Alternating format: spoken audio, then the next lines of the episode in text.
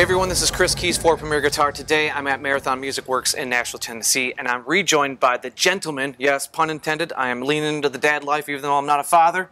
I got the dad jokes aplenty. I'm here with Jake Bowen. Jake, how you doing? Pretty good. How you doing? Doing real well. We are recapping your guys' setups. I know some things will be the same, but differently, specifically to you, is this beautiful 27 fret machine. Yep. Tell me about it. This is the Ibanez JBM quadruple nine, so that's 4 9s. Okay. Like we're joking off camera, I was like, that's like a law firm. Like, are you been injured in a semi-accident called 99999? Yeah, we're doing our best, like Better Call Saul. Yeah. Commercials.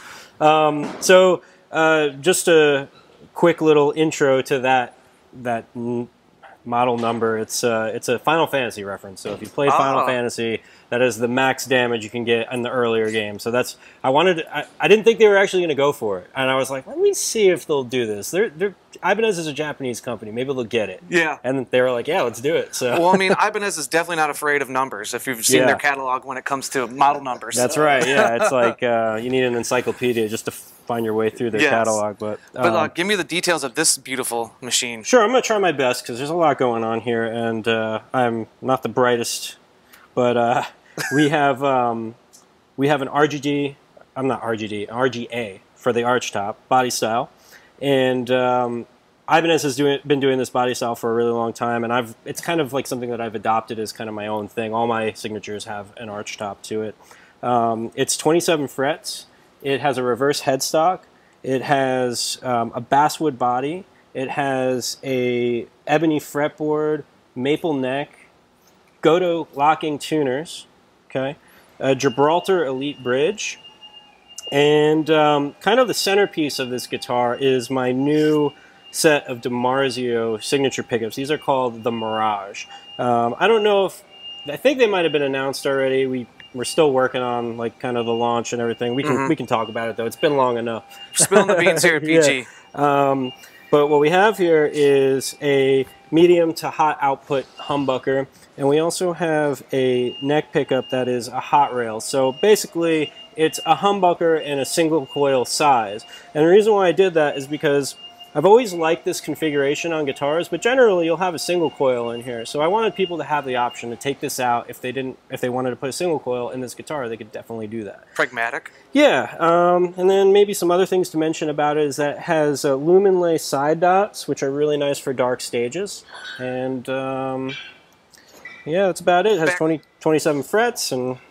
Back to the pickups real quick, Jake. Yeah. How would you say sonically they sit with your previous set, which we'll probably see again here in a minute, is the Titan. How is that compared? I'm a pretty big fan of if it ain't broke, don't fix it. But obviously you grow and you kind of like figure out things and little imperfections that you wanted to correct over a model that you were really, really happy with. Mm. So I still play guitars that have my Titans in them, and I'll never take those out. They're just amazing pickups. But like as the years went on, I was like, oh, maybe I change this about that. So basically, what you're getting is you're getting a Titan with a different, slightly different EQ configuration and a different output. So I feel like these have a little bit more of an aggressive, compressed sound. Don't have to pick as hard to kind of get that pickup to push when you're playing through high gain.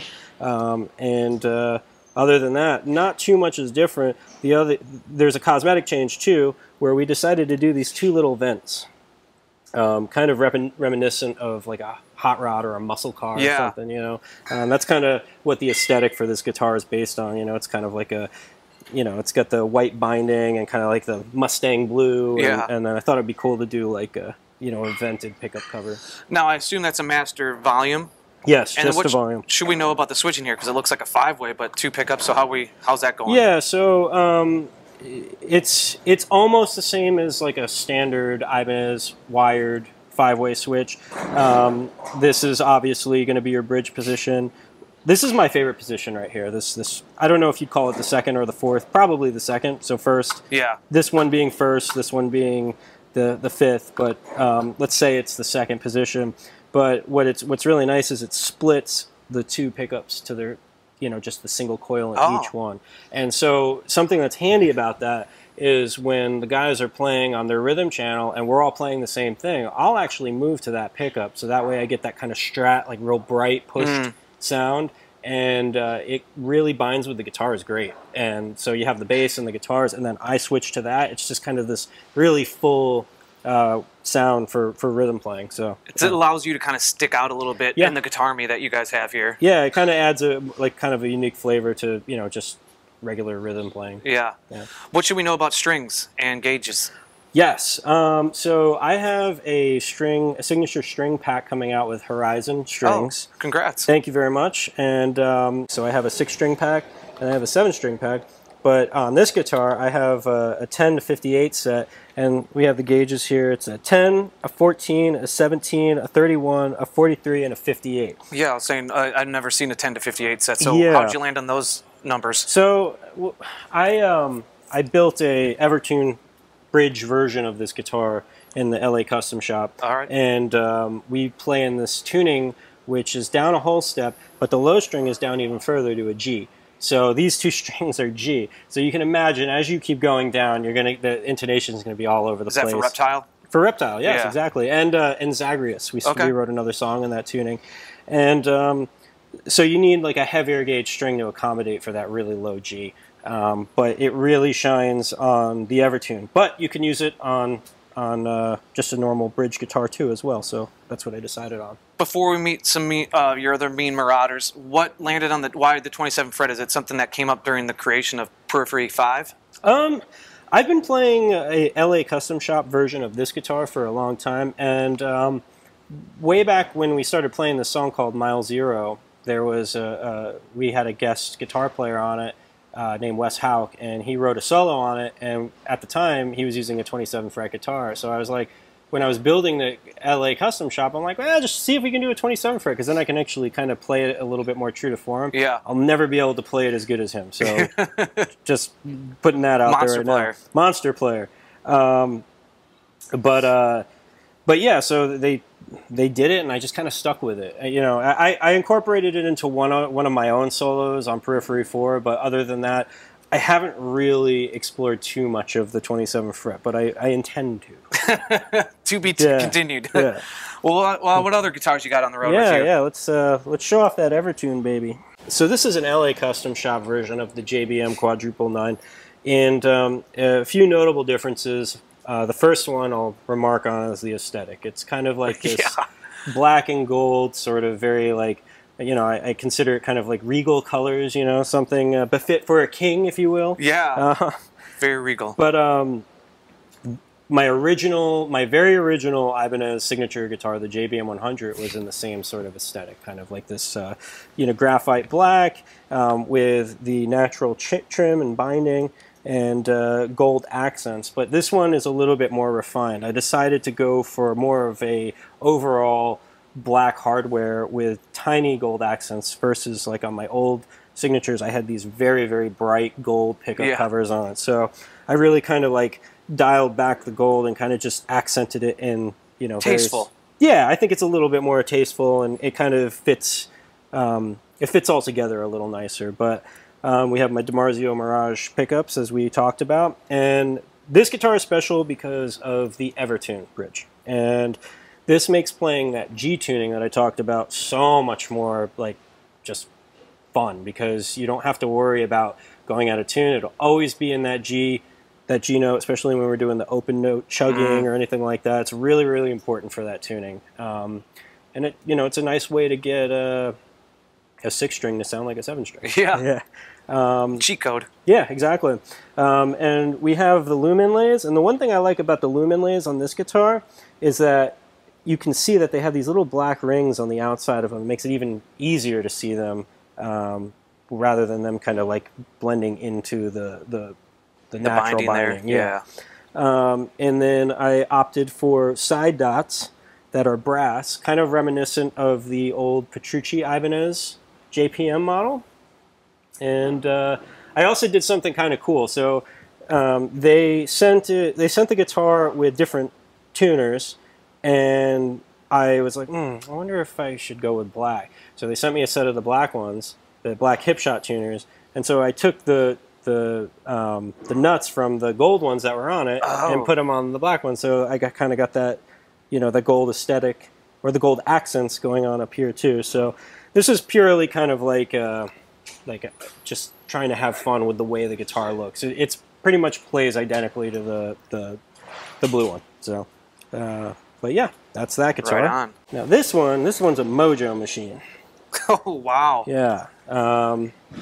Again, I took cues from that. I took cues from this guitar to build the black guitar that I was just talking about.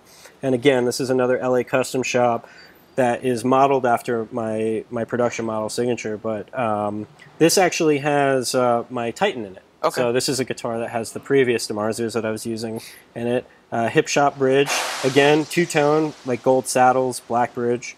And this, I believe, is a DiMarzio Chopper. I was still trying to figure out exactly what interested me with their hot rails, the stuff they offered with hot rails. Mm-hmm. And so I sort of modeled my new Mirage neck pickup after the Chopper. Kind of like a starting point. Yeah, exactly, because I wasn't too familiar with... It's not too often you get to play pickups like these, so like I really had to try a couple different ones. I think I tried the Cruiser before that.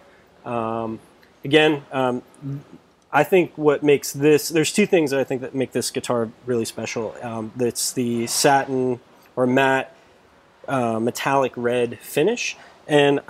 I don't quote me on this because I know nothing about painting guitars, but I think there's like a layer of gold on to make it, that is what makes it metallic. So it's like this gold and then this red on top of it. It just came out so sharp. Yeah. Just a really, really beautiful red. And then the other thing I think is special about this guitar is the roasted flame maple fretboard. So I've always been a fan of that, and I just think it looks really sharp. It came out really good. They used a really nice piece of wood on it. It really bounces off with the red matching headstock and body too. Yeah, I think so. I agree with that. And again, Hipshot tuners in gold. And then one other thing that I've been doing on my guitars lately is, like, everyone knows it's so hard to get to the truss rod, and like some guitar companies now put the truss rod access here. I still have my truss rod access up here, but now I have a little door, you know, so you can be like, hello, I want to adjust the neck now, and then the door opens and there's a little gnome in there, and he lets you mess with his nut. The little intonation troll. Yeah, so that's that one. Really pretty to look at. I like looking at that one. And then there's the, like you said earlier in the first one, that the blue, it has a real, your guitars and their colors have like a real muscle car vibe. Yeah. I've been kind of geeking out on cars with Misha lately, and I've been kind of modeling. That's a dangerous habit, knowing what he likes to ride in. Yeah, it is. It is very dangerous on the old pocketbook. And then lastly, this, and you can tell, this has been with me for a while. It's got some battle damage, got some scars there, and it's starting to turn a little like dingy from all the venues and the haze and stuff that it's gone from matte white to rat white. I think it has some spittle on it from last night. But this is a LA Custom Shop 7-string that was modeled after my JBM, my original JBM signature line. And this guitar is so special. I bring this with me everywhere. Still has the DiMarzio Titans in it. I'll never change those out. Hipshot bridge. This used to be a beautiful, like, pristine matte white, but now it's like you said, just some years on it. Yeah, and this doesn't have Lumenlays on it. So actually, I had an issue. Might have been yesterday or the show before that. The lights were like wigging out, and I have to play this part where I'm finger picking like a lot of these like triads, and I couldn't see what I was doing, and I was like kind of like losing my place. So I'm like, oh man, I really need to do a 7-string with some Lumenlay in case that happens again. But other than that, this. Take this off, fret wrap. This is before I, had the little truss rod gnome living in the headstock, and but again, this guitar is very special. I love this guitar. Not much else to say about it. I mean, I think I probably talked about this one on like the last video, last one in 2017. Yeah, but that goes to show you, I'm hanging on to it.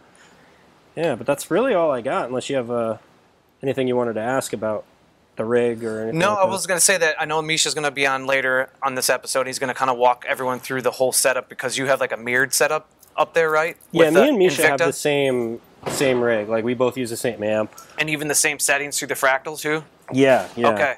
I'd say like our tones are pretty close. Mark's is slightly different. And we run kind of like and we talked about this on the old video too, where we go direct to the PA, and we also have cabs on stage, so we can do old school and new school. Yeah, and you guys still have the same setup. I saw the cabs were loaded on stage. Yep. You still have the Invicta cabs and stuff. Yes, exactly. Now, are you guys running, I'm sure you're still running in-ears too, right? Yep. Yeah. Because like we just did one with Under Oath, which I'm sure is already online, and they are running no cabs, just side fills and in-ears. You guys still want to have air on stage, speaker cabs, but in-ears kind of get both a perfect sound for what you're hearing in the mix, but then also... Yeah, exactly. Feel like a rock band in 1988. Yep, exactly. And we also do side fills. I'm glad you mentioned that. Because we don't have a bassist with us right now. And in order to kind of get that bass sound on stage, we have it pumping through the side fills. As well as, like, we have tracks going to the front of house and going through the side fills. And yeah, we try to create as much sound on stage as possible, because those people up front are really not getting the full sort of... Yeah. Breath of the sound, so if you don't do that. So. While we peeked before we let you go, I noticed that all you guys actively roamed stage. Misha was out in the field. The singer was out in the were you know standing room general admission area, where you guys were just trying to find dead spots or just to see how it sounds within the room and everything. I think like they're both doing the same thing within the realm of their instrument, and trying to hear how it gets translated from stage to the crowd, because what we hear in our ears sounds great, and we can like really scrutinize and dial it in. And so essentially what we're doing is we're doing a lot of guesswork when we walk out there. We'll all do it at different shows, but we're just like trying to figure out, okay, my tone sounds like this, this section sounds like this, and we're trying to figure out what the best way is to kind of get it to sound the best across, you know, different scenarios. And so it's just a lot of guesswork, and you know, that's what it takes. Yeah. You know, that's what's nice about wireless. You can go out and kind of experiment. But then, strangely, when the show starts, everything could change. And then, like, everything you thought you figured out, you know, you need to go back to the drawing board with. So it's just a constant sort of flow of going out there, listening, and then going back and just, you know, doing that endlessly. Yeah. Never ends. Never ends. Yeah. Well, Jake, thank you so much. I think we're going to talk to Mark and then Misha. Appreciate it. All right, we are joined by Mark. Mark, how you doing? Good. Yeah, a bit tired last day of tour, but feeling good. You made it to the end of the line? Somehow, yeah. The end of the finish line, now you have to cross it with this rig rundown, but we'll get you out of here and get you to lunch quick. Yeah, yeah. So talk to us about this 7-string here. It looks awesome. Yeah, so this is my main 7-string. I use this currently for the song Ragnarok in the set. All right. That's a song that the lowest note is tuned to an F sharp. All right. And then some nights I'll just retune it for the next two 7-string songs, which I retune this 7 up to an A flat.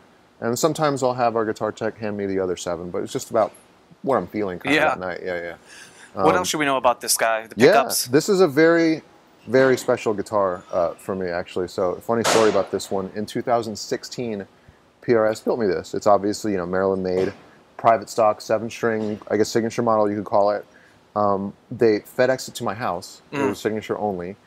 The FedEx guy left it there instead of waiting for the signature, and it was stolen off my doorstep. Oh, wow. In Austin, Texas. And I posted a big thing about it. I put tons of awareness out there on the internet. And somebody found it at a pawn shop 60 miles south of Austin being sold for $200. That's it? At a it's like, or not a pawn shop, a flea market. Wow. And so a cop in like South Texas, I think Corpus Christi, he spotted it on the internet. And then he went and bought it, actually paid money for it, and it ended up back in my hands like months later. Wow, $200 so, custom shop. $200 custom shop, right. But I was super thankful when it was found, and I was in disbelief, honestly. I didn't expect to ever see it again. I was super, you know, heartbroken about it for a while. But yeah, that's why it's close to my heart now. I like to tour with it and take it out as much as I can. But yeah, it's based off my signature model that we put out in 2015. Okay. The core version, 26.5-inch scale length, flat 20-inch radius, which just those two features alone kind of differentiate it from a typical PRS. Yeah. Here we still have the Seymour Duncan Alpha and Omegas in here. So this is my old pickup set with Duncan. Yep. It's a little bit more full-on than the new set we have out. We have the Scarlet and Scourge set, which came out this year. Yeah. These are high-gain, louder, a little bit more aggressive, so I use it for a song like Ragnarok, which, if you know our discography, it's pretty balls to the wall, you know, kick you right in the Wiener song. I was going to say Dick, but Wiener seems good, yeah. Wiener's good. Wiener is good. Mark Holcomb, 2023. Team Wiener. Team Wiener. But yeah, those are pretty full-on pickups. It works for the song. Hipshot knobs. Yeah, locking tuners. It's a very special guitar for me, man. It's got like a cool charcoal burst. Yeah, it's stunning. Thank you, man. It's a very special guitar, and one that it again is very different than the typical PRS 7-string that you find out there. You know? I think what you and Dusty and Between the Bear and Me bring to the PRS like team is like a well-needed thing that they had. Maybe not shunned away from, but you and then again Dusty being added to the artist roster provides some of that needed heaviness that you guys, you know, spec wise, but also like visually, like that guitar's like I'd be proud to have that guitar looking wise, like it's a stunner. Yeah, and you know I'm very sort of I'm very proud and flattered at the fact that PRS have been willing to move in this sort of metal friendly direction over the past 10 years because. I mean, that was one of the things I broached with them 10 years ago is like, can we do longer scales? Can we do a flat fretboard, which I think 12 inches is the standard radius on a fretboard, which feels cool, but like I've always been a fan of a flat fretboard, of a longer scale for these types of tunings, for this style of music. Yeah. And they've never really pushed back on that stuff. I mean, we do 8 strings now. And to think of that back in 2012 when we started our dialogue was like, what? I mean, we've come a long way. Yeah. You know, so I've always been thankful to them for like sort of riding that with me, you know, not being averse to it. Before we move on to like a 6-string or any other guitars you want to show off, is this something you also used with Misha on Haunted Shores stuff that came out? I'm pretty sure we used this for some 7-string stuff, but the Haunted Shores are mostly 6-string. Oh, enough. Really? We just tune like stupid low. And I'll get to that. Do you want me to bust out? Yeah, it'll be a good segue. Yeah. So This is my main 6-string right now. So this is a brand spanking new 2023 model. It's my new SE guitar that we released in January. We announced in January. I paid $200 for that guitar too. You'd be a little closer to home with this one. This one is, you know, it's a private stock, obviously prohibitively expensive for our people. This, I think, is like $1,000 or $1,100. And you're getting the Seymour Duncans. Yeah. So this is just the SE model, a different version of it that we put out originally, I think in 2016. The main difference with this is the new Scarlet and Scourge pickups. So these are a little bit more lower output, a little quieter, but clearer. Yeah. And built for more sort of in between, like a lot of mid-gain tones, split coil tones, which I do a lot now in Periphery and a lot in Haunted Shores. I've just started like, for instance, during like a big heavy riff, instead of going full bridge, which always sounds cool, it's like a classic ripping, you know, rhythm tone, switch to a middle position, coil split, and you get this really sort of like punchy, percussive sound to it, and it just feels almost like a bass string with gain on it, you know. And I've started doing that a lot, so we decided to spec out a set of pickups that sort of. Lends itself to that sound. It's like a palate cleanser because it allows you to go back to the heavy and it almost seems heavier because of you backing it off. Right. And I'm going to take a page out of Perry's book, and he's asked this question, and I'm going to try to see if I can articulate it, is that with you guys playing modelers a lot and even recording with them, is that where your ear goes to when you're voicing a pickup, to like how it reacts to your rig specifically? Yeah. And is that why maybe you went lower output than with the Omegas? Definitely. Or the Alpha and Omega? Yeah, well, when we test for these pickups, when we're voicing them, we test across, you know, amps. Like we had a PRS Archon, we had 5150. I use Invective at home, a PV Invective. But, you know, the bread and butter, especially in our live rig, is Fractal. Yeah. You know? And at home I use some plugins, but that is kind of like, those are the things that do the heavy lifting for our tones. So yeah, and you know, in a given night on stage, I'm playing anywhere from, you know, 40 to 60 different presets live, all bouncing within like, oh, here's a reverb delay soaked tone with like, you know, with the delays lined up at a very specific BPM to match the tempo of the song. Or like, you know, a clean tone or a rhythm tone, a mid-gain tone, and I'm cycling through very frequently since the music is so dense. So. That was the main goal for me, just like if I can sacrifice gain and have more clarity and have sort of more adaptability that lends itself to like the swath of tones that we're using, then let's try and get it done. Whereas, you know, in retrospect, the Alpha Omega I think is a little bit more just like classic heavy hitting. You can still use it for different styles, but that's sort of its bread and butter right there. So this is the sort of the Swiss Army knife, I call it. I love this pickup set, so I've been using it sort of for my main rhythm tone on this tour. And what should we know about strings and like brands and then gauges? Yeah, so I forget what I have on everyone now, but this one I know has a Horizon set on them. So Misha was kind enough to let me try out some different gauges. So I forget what the gauges are on this one, but honestly, it was one of those things where we threw on the set at the beginning of tour, and it felt so good that I haven't even messed with it. Set it and forget it. Yeah, yeah, exactly. I had NYXLs, like D'Addario NYXLs, on one of these 7 strings. But no, I kind of forget what I've been using across the board. If it feels good, I just stick with it and I don't ask questions. Perfect. Yeah, that's the right answer. Yeah, but this one has the same specs. It's kind of what I described. 25.5-inch scale length to accommodate for the tunings. Yep. Flat fretboard, 20-inch radius. And string through body, all the good stuff. It's blue, obviously. Yeah. It's a workhorse, man. It's a workhorse. Yeah. Cool. What other instruments do you want to show off? Yeah, I have only 9 more. So, no, I'm just kidding. I have only a couple more. So, this is the 7-string version of that exact same guitar that I have. The only difference here is the 26.5-inch scale length. It's 1 inch longer to accommodate for the low tunings. This is, for the past week, this has been my backup 7. So again, it's just, I just switch back and forth depending on what I'm feeling every night. Yeah, same Scarlet and Scourge pickup set here.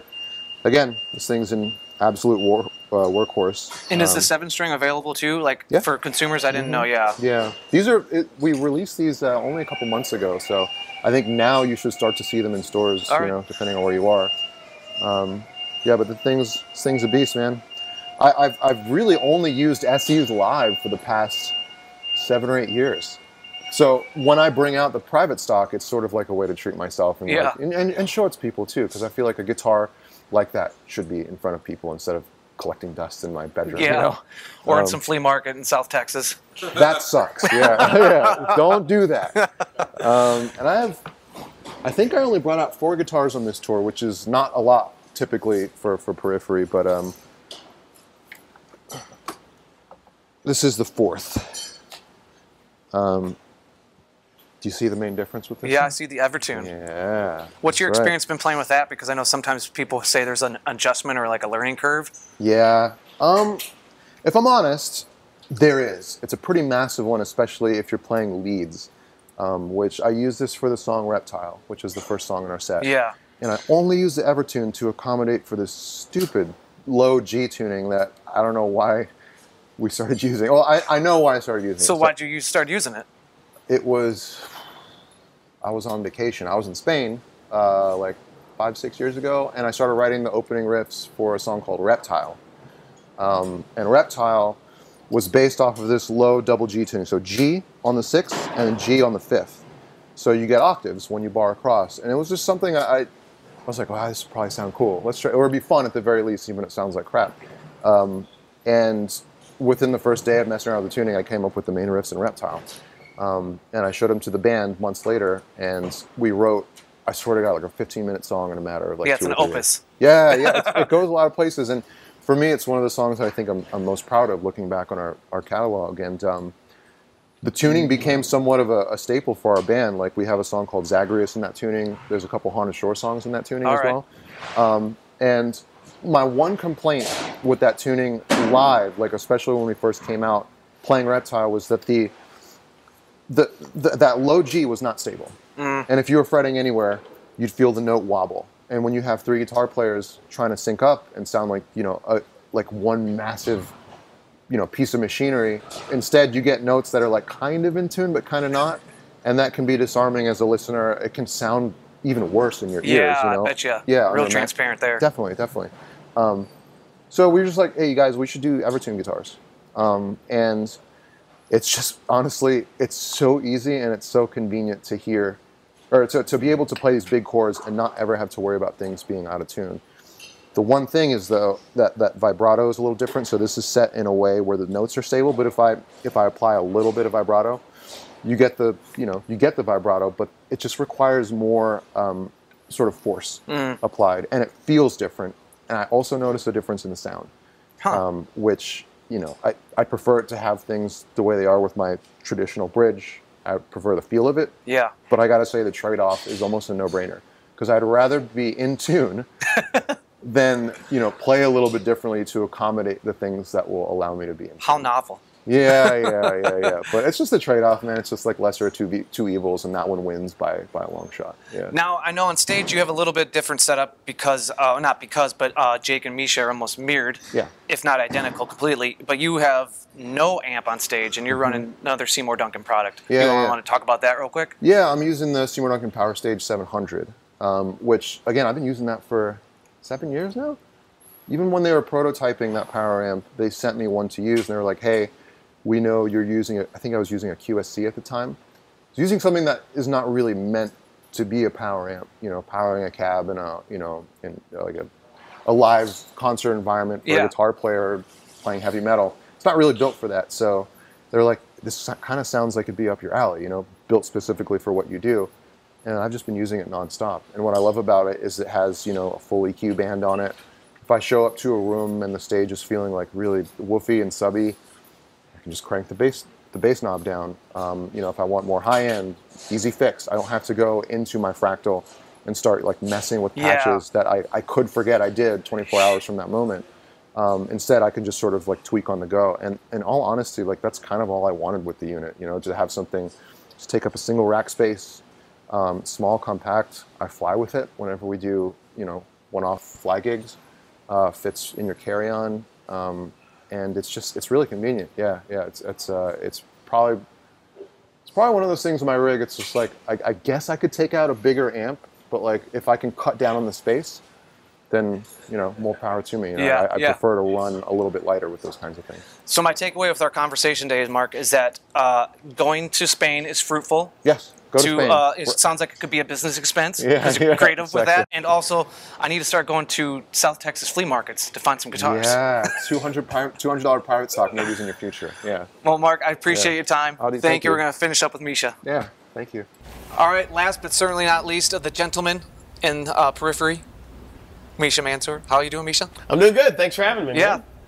Easter egg on the last one we did in 2017, Car Bomb hoodie. What do we have today? Car Bomb shirt. It's actually because I love cars, and it just says car on it. I hear this is a band. I don't know what kind of music they play. I'm just joking. I love Car Bomb, like my favorite band ever. But total accident. So yeah, total accident. That's true. It was an accident.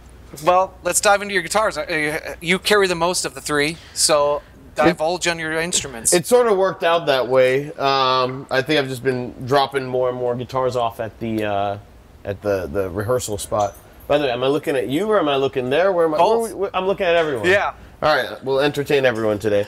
So we'll go chronologically through the set. I'm just glad to see that you have some instruments left after you did the reverb sale. Right. My place doesn't look that different, and that's disappointing. Oh, okay. You know, I thought I was really clearing through some stuff, and I might need to do another one. Another purge. Another purge. It was very cathartic, though, I'll tell you that much. I bet. So we start with Reptile, which is in this weird G tuning, GGC. This is actually mislabeled, GGCFAD. And this has an Evertune on it, and I'm sure Jake and Mark already spoke about that. Yeah. Like, it makes tunings like that work very, very well, because we can use strings that sound good. I'm using my Horizon set right here, actually. Yeah. The progressive tension. Horizon is slowly taking over the whole guitar. Hey, we're just going to do it slowly and steadily, and people won't even notice.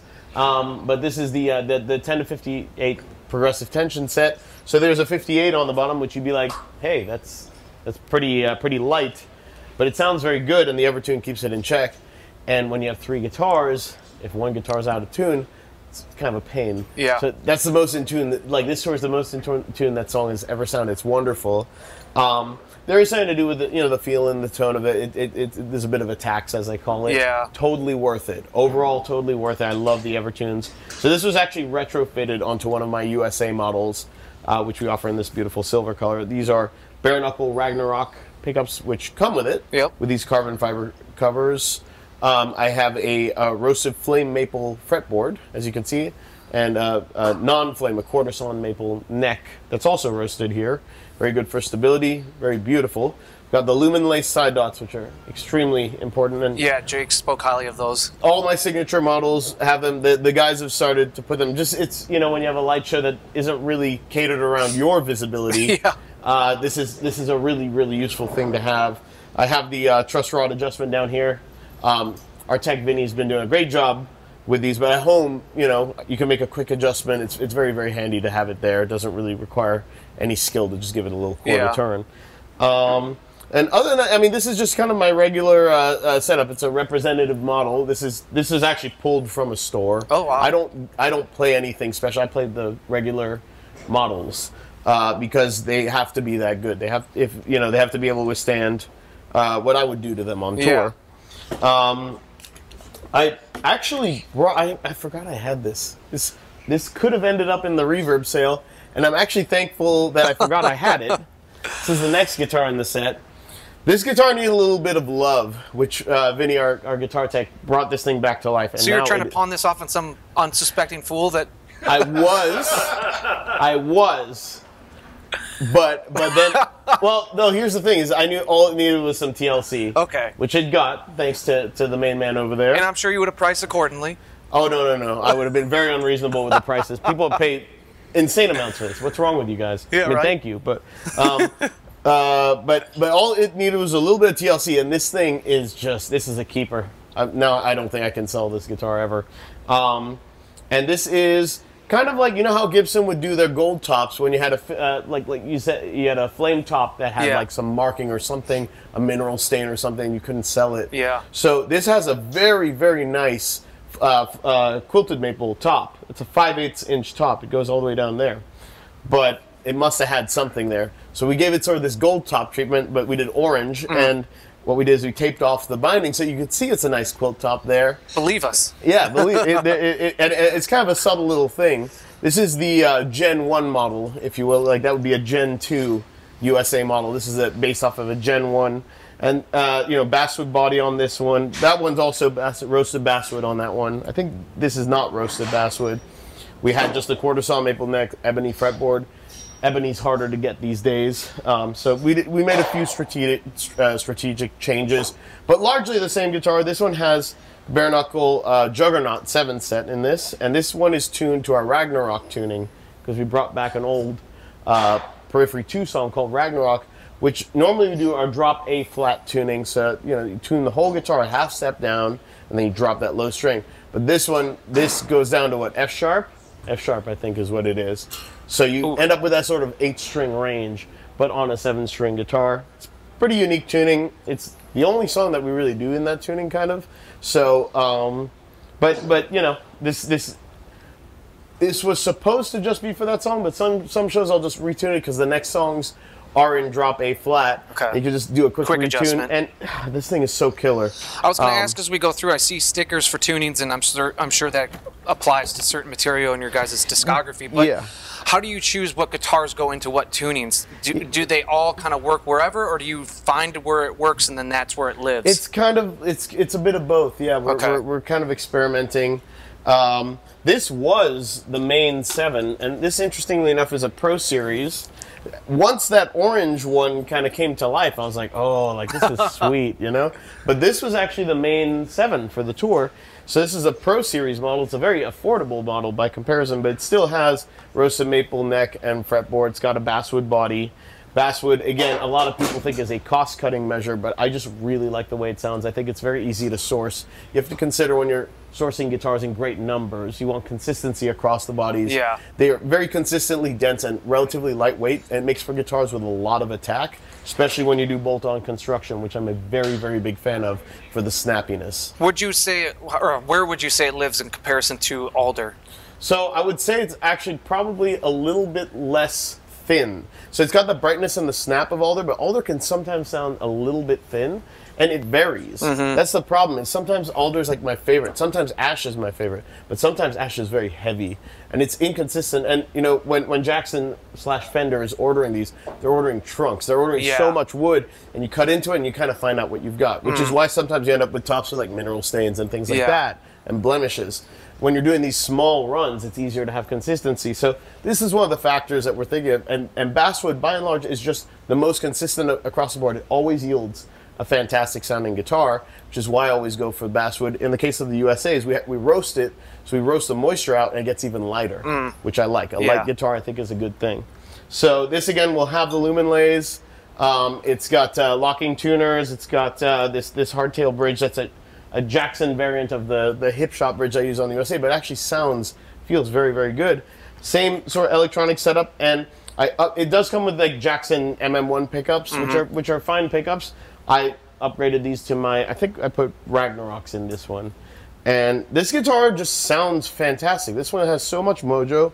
I use this as the main seven. So, at the beginning of the tour, it was for Ragnarok and for the A-flat songs as well, which are the two new Periphery 5 songs. And this color is pretty cool, too. It's like this kind of sparkle blue Blueberry burst. So it's blue on the back, silver on the front, and kind of bursts into that. Blue is my favorite color, so it all ties in nicely. But this is a very, very special guitar. I think you can get this for like $950. Damn. It's for the price, it really is phenomenal. And you still get the 20-inch radius, which is kind of unique to my models, inspired by Alan Holdsworth, one of my favorite guitarists. And it's very, very good for moving about the fretboard. Getting busy. Absolutely. Now I see, do the straps come with all the guitars? Because I see a similar theme here with the Planet Wave straps. They only used to come with the USA models. I think we're out. I think they're done forever. Oh, so you're like, I was just being kind of a smartass that you actually were sending them with the straps. Only the USA models. Okay, wow. And they're kind of weird and gaudy, but people seem to like them. I don't even notice a strap. A strap is pretty utilitarian for me. It just needs to be comfortable. These all have the Dunlop dual design strap, which is very, very handy, because then let's say I don't have this strap, or in the case of this guitar here, you can just put a regular strap on this. Here we've got a sort of locking piece there, which helps. But like, you can either have the proprietary system, or you can use a regular strap and it'll work on it. It's not like the DiMarzio kind where you have to have one of those that works, you know. And then I've been using these two guitars. So what are we missing here? Which one's this? This is a Silver Surfer. Did we started with him?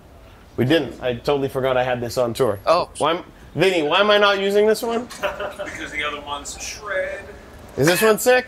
Oh, it's totally sick, but the other one's more sicker. I think I used this one for the... You know what? I think I got this one from... No, I know what guitar this is. Okay. I recorded like all of P4 and I think P5 with this guitar. Yep.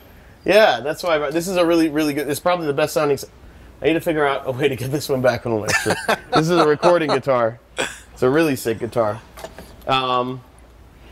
I got that one for the Blood Eagle shoot, and it was just a mojo guitar. It was like the best sounding seven. This one, feel how lightweight this is. It's a very, very lightweight guitar, right? Yeah. This one is in satin Ferrari red, so you're seeing variations on a theme here. USA model, 6-string. This one's tuned to drop C. It's for the last song in the set, Marigold. And this thing just shreds, man. I don't know, Vinny, you got this one hooked up. Yeah, that's easily the best playing 6-string I've played in years. It's just so easy, and like there's a couple notey bits, like the end of Marigold's a little involved, and it's nice to have a guitar that you're not fighting. This guitar is very, very easy to play. I love the adjectives you're using for your own music. It's like a little involved, like your guys' music's very complicated. There's certain riffs that are just like, oh man, this is a lot, you know? So it's nice to have a guitar that's working with you as opposed to fighting you. And this guitar, also it's lightweight, which sounds better. It's easier to move around on stage. It's just, again, these are all like sort of mojo guitars, which I know is a term that gets thrown around, but these are made of wood. Guitars are different. You build 10 guitars to the exact same spec. They'll all have a little bit of different character, and you'll probably have a favorite. There's a lot of favorites in here. And this guitar has been a workhorse. It's starting to show a little bit of road rash on it, but like, you know, it's served me very well over the years. It's going to stay alive guitar. I love this color. This was kind of dedicated. I'm a big Formula One fan. Ferrari started doing the matte finish on their Formula One cars, and this is matte Ferrari red. Though I probably shouldn't say that because Ferrari will sue me, so it's just Italian red. Italian red. General Italian red, let's say. We, Perry and I, were fortunate enough to go out to Corona and got to hang out with Joe and Pat and Jackson. Okay. Yeah. So yeah, they make some serious guitars. And their paint situation and paint job there is very, very, you know, like it's comprehensive. You could get any color. Yeah. They love to experiment with finishes, and the quality of the finishes is really top notch. And there's like a lot of crossover with the car world, like just the attention to detail and like how in depth they get with the quality of the colors and the finishing and all that. So that makes me very happy as a car guy, you know? Yeah. Last but certainly not least, this is another USA, and this one is the other philosophy. So when we sorted the Gen 2 of the USA models, we split it up into sort of the basswood-based ones, which I actually think sound better. I'll tend to record with or whatever. These are a little bit heavier. Feel how much heavier that one is. Yeah, substantial. Well, it's because it's got a mahogany body on it, and it has a 5/8" maple top, flame maple top. You can see it's so thick it even extends that far there.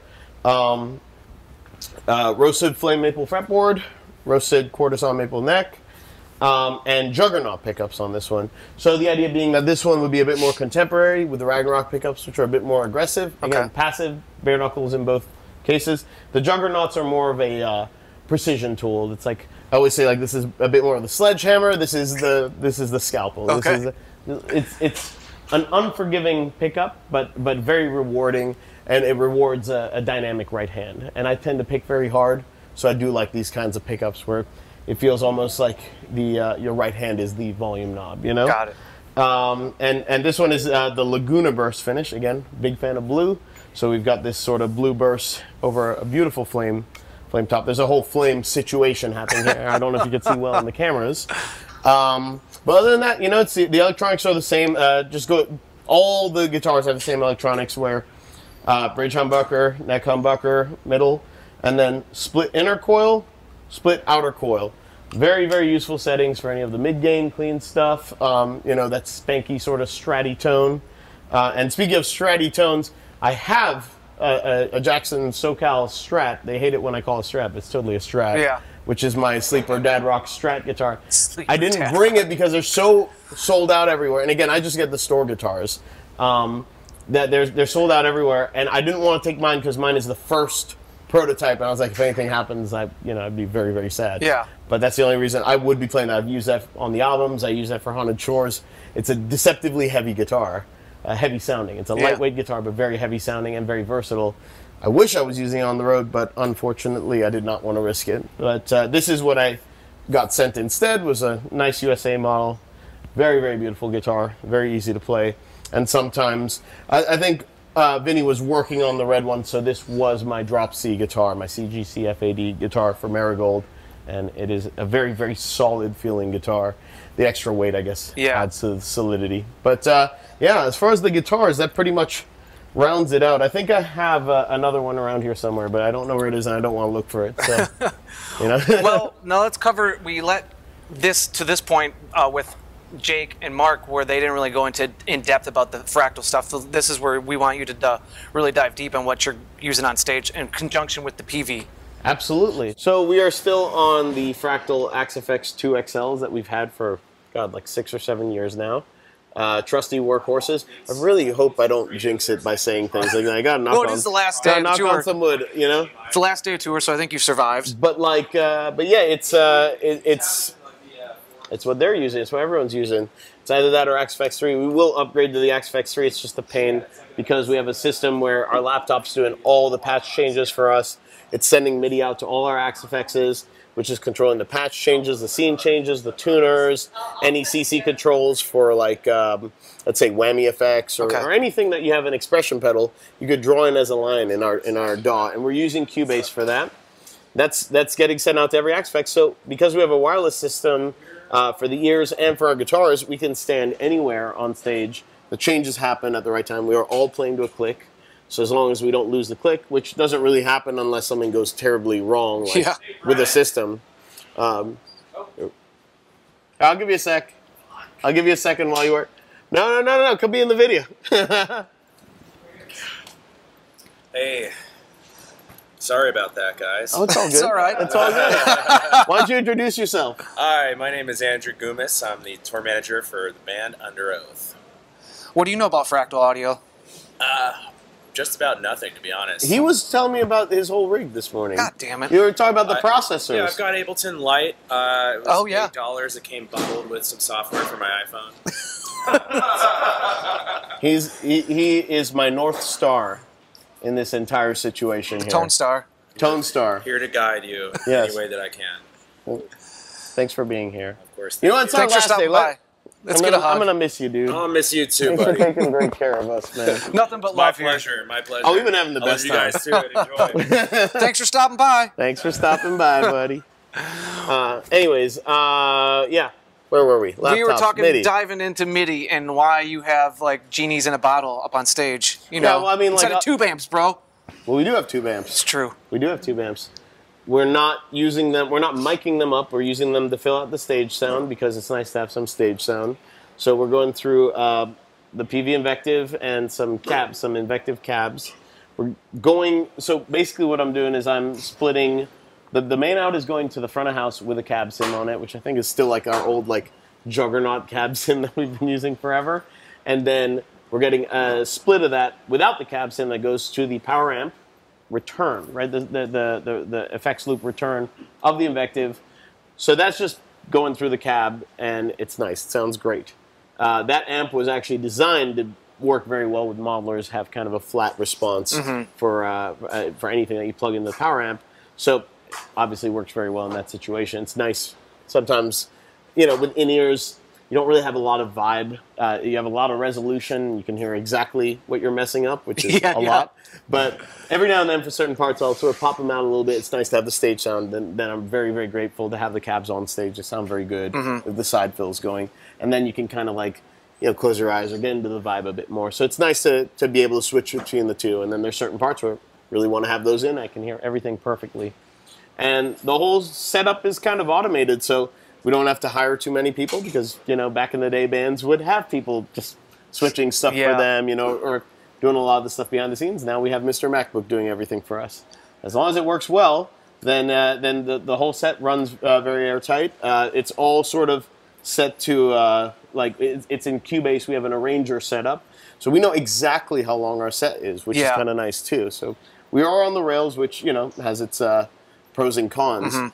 But one thing that is nice is that we know exactly from when we hit spacebar what time we'll be done. It makes it very, very easy to keep a tour running at exactly the same time. It's a tidy package. Absolutely. Now, what are you using for like amp sims or anything like that when it comes to effects and patches? I'm sure you have an abundance of sounds that you're using throughout the set, but what are some key things that people can reference to your sound? Using the I think it's the PVH 6160, their 5150 model. The Invective is based off of a 5150 circuit. It's, it's a circuit I like very much.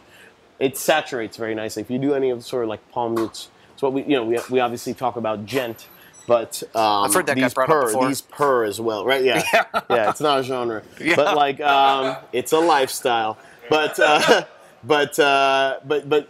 like this purry quality. I like it when the low end sort of saturates. And a lot of sort of Marshall style amps, they'll be very tight, and you'll be like, oh, you don't even need a boost on this, but they don't have that low end saturation to them. So the 5150 circuit does that very, very nicely. We like that a lot. It's sort of used for effect with a lot of our riffs and sounds, you know. So that's our sort of bread and butter. We have a tube screamer thing, T808. It's the new Axe FX actually has a model of the Precision Drive, the Horizon device's Precision Drive in it. So when we upgrade to Axe FX, we could just use a Precision Drive, which is very handy. But some sort of boost in front of it, which basically helps counteract like the thicker strings and the lower tunings that we're using, and helps that the amp sort of still sound genty and tight and crunchy, right? Clean tones, it'll be something like the Shiver Clean or the Sir Badger. I think if you looked at our patches, you'd realize they're not nearly as complicated as you think. It's literally, especially just going to front of house, would be like overdrive, amp, cab sim for rhythm tone, and like the gates, you know? Yeah. And then we'll have scene changes for things like, one thing that we do that is kind of cool is we have sort of 3 levels of tightness, and it's activating like different levels or settings of the gating as a scene change. So if we need a super tight part, we could just have it switch rather seamlessly to that. But then when you want it to saturate and you want it to ring out, it could do that. And this is just all happening in real time. And we can fine-tune that riff by riff. Wow. And that's how we could get the tight parts sounding really, really tight without compromising the parts that need, you know, sustain. Some air. Exactly.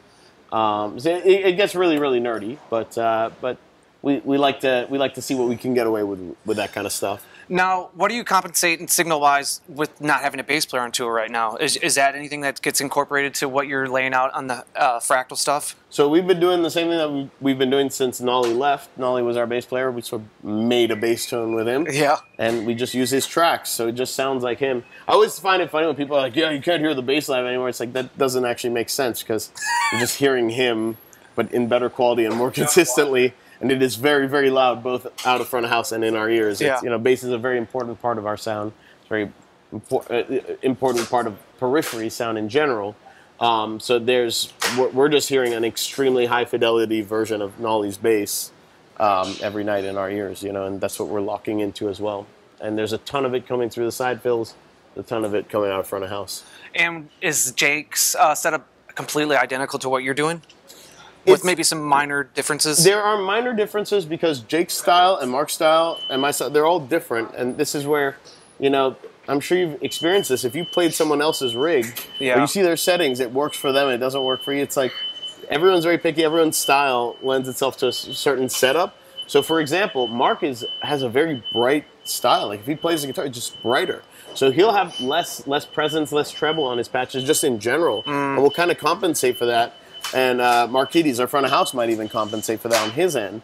Jake's actually probably got the most sort of neutral out of all of it. He's sort of the Goldilocks, like we just everything. There's no really any harsh frequencies. Okay. And I can have a bit of a bright style, but not as much as Mark. So we're all catered to just how we sound, how our guitars sound, and even some of the choices we make with our guitars are kind of geared around the fact, like Mark on his revised pickups went for a little bit darker pickups because he realizes how bright his sound is. Yeah. So we'll make slight tweaks, but they are generally the same philosophy. Got it. Yeah. Well, Misha, I can't thank you enough for hanging out with us and joining us on another rig rundown. Thanks for having me. I love Car Bomb. And I love the drum rundown.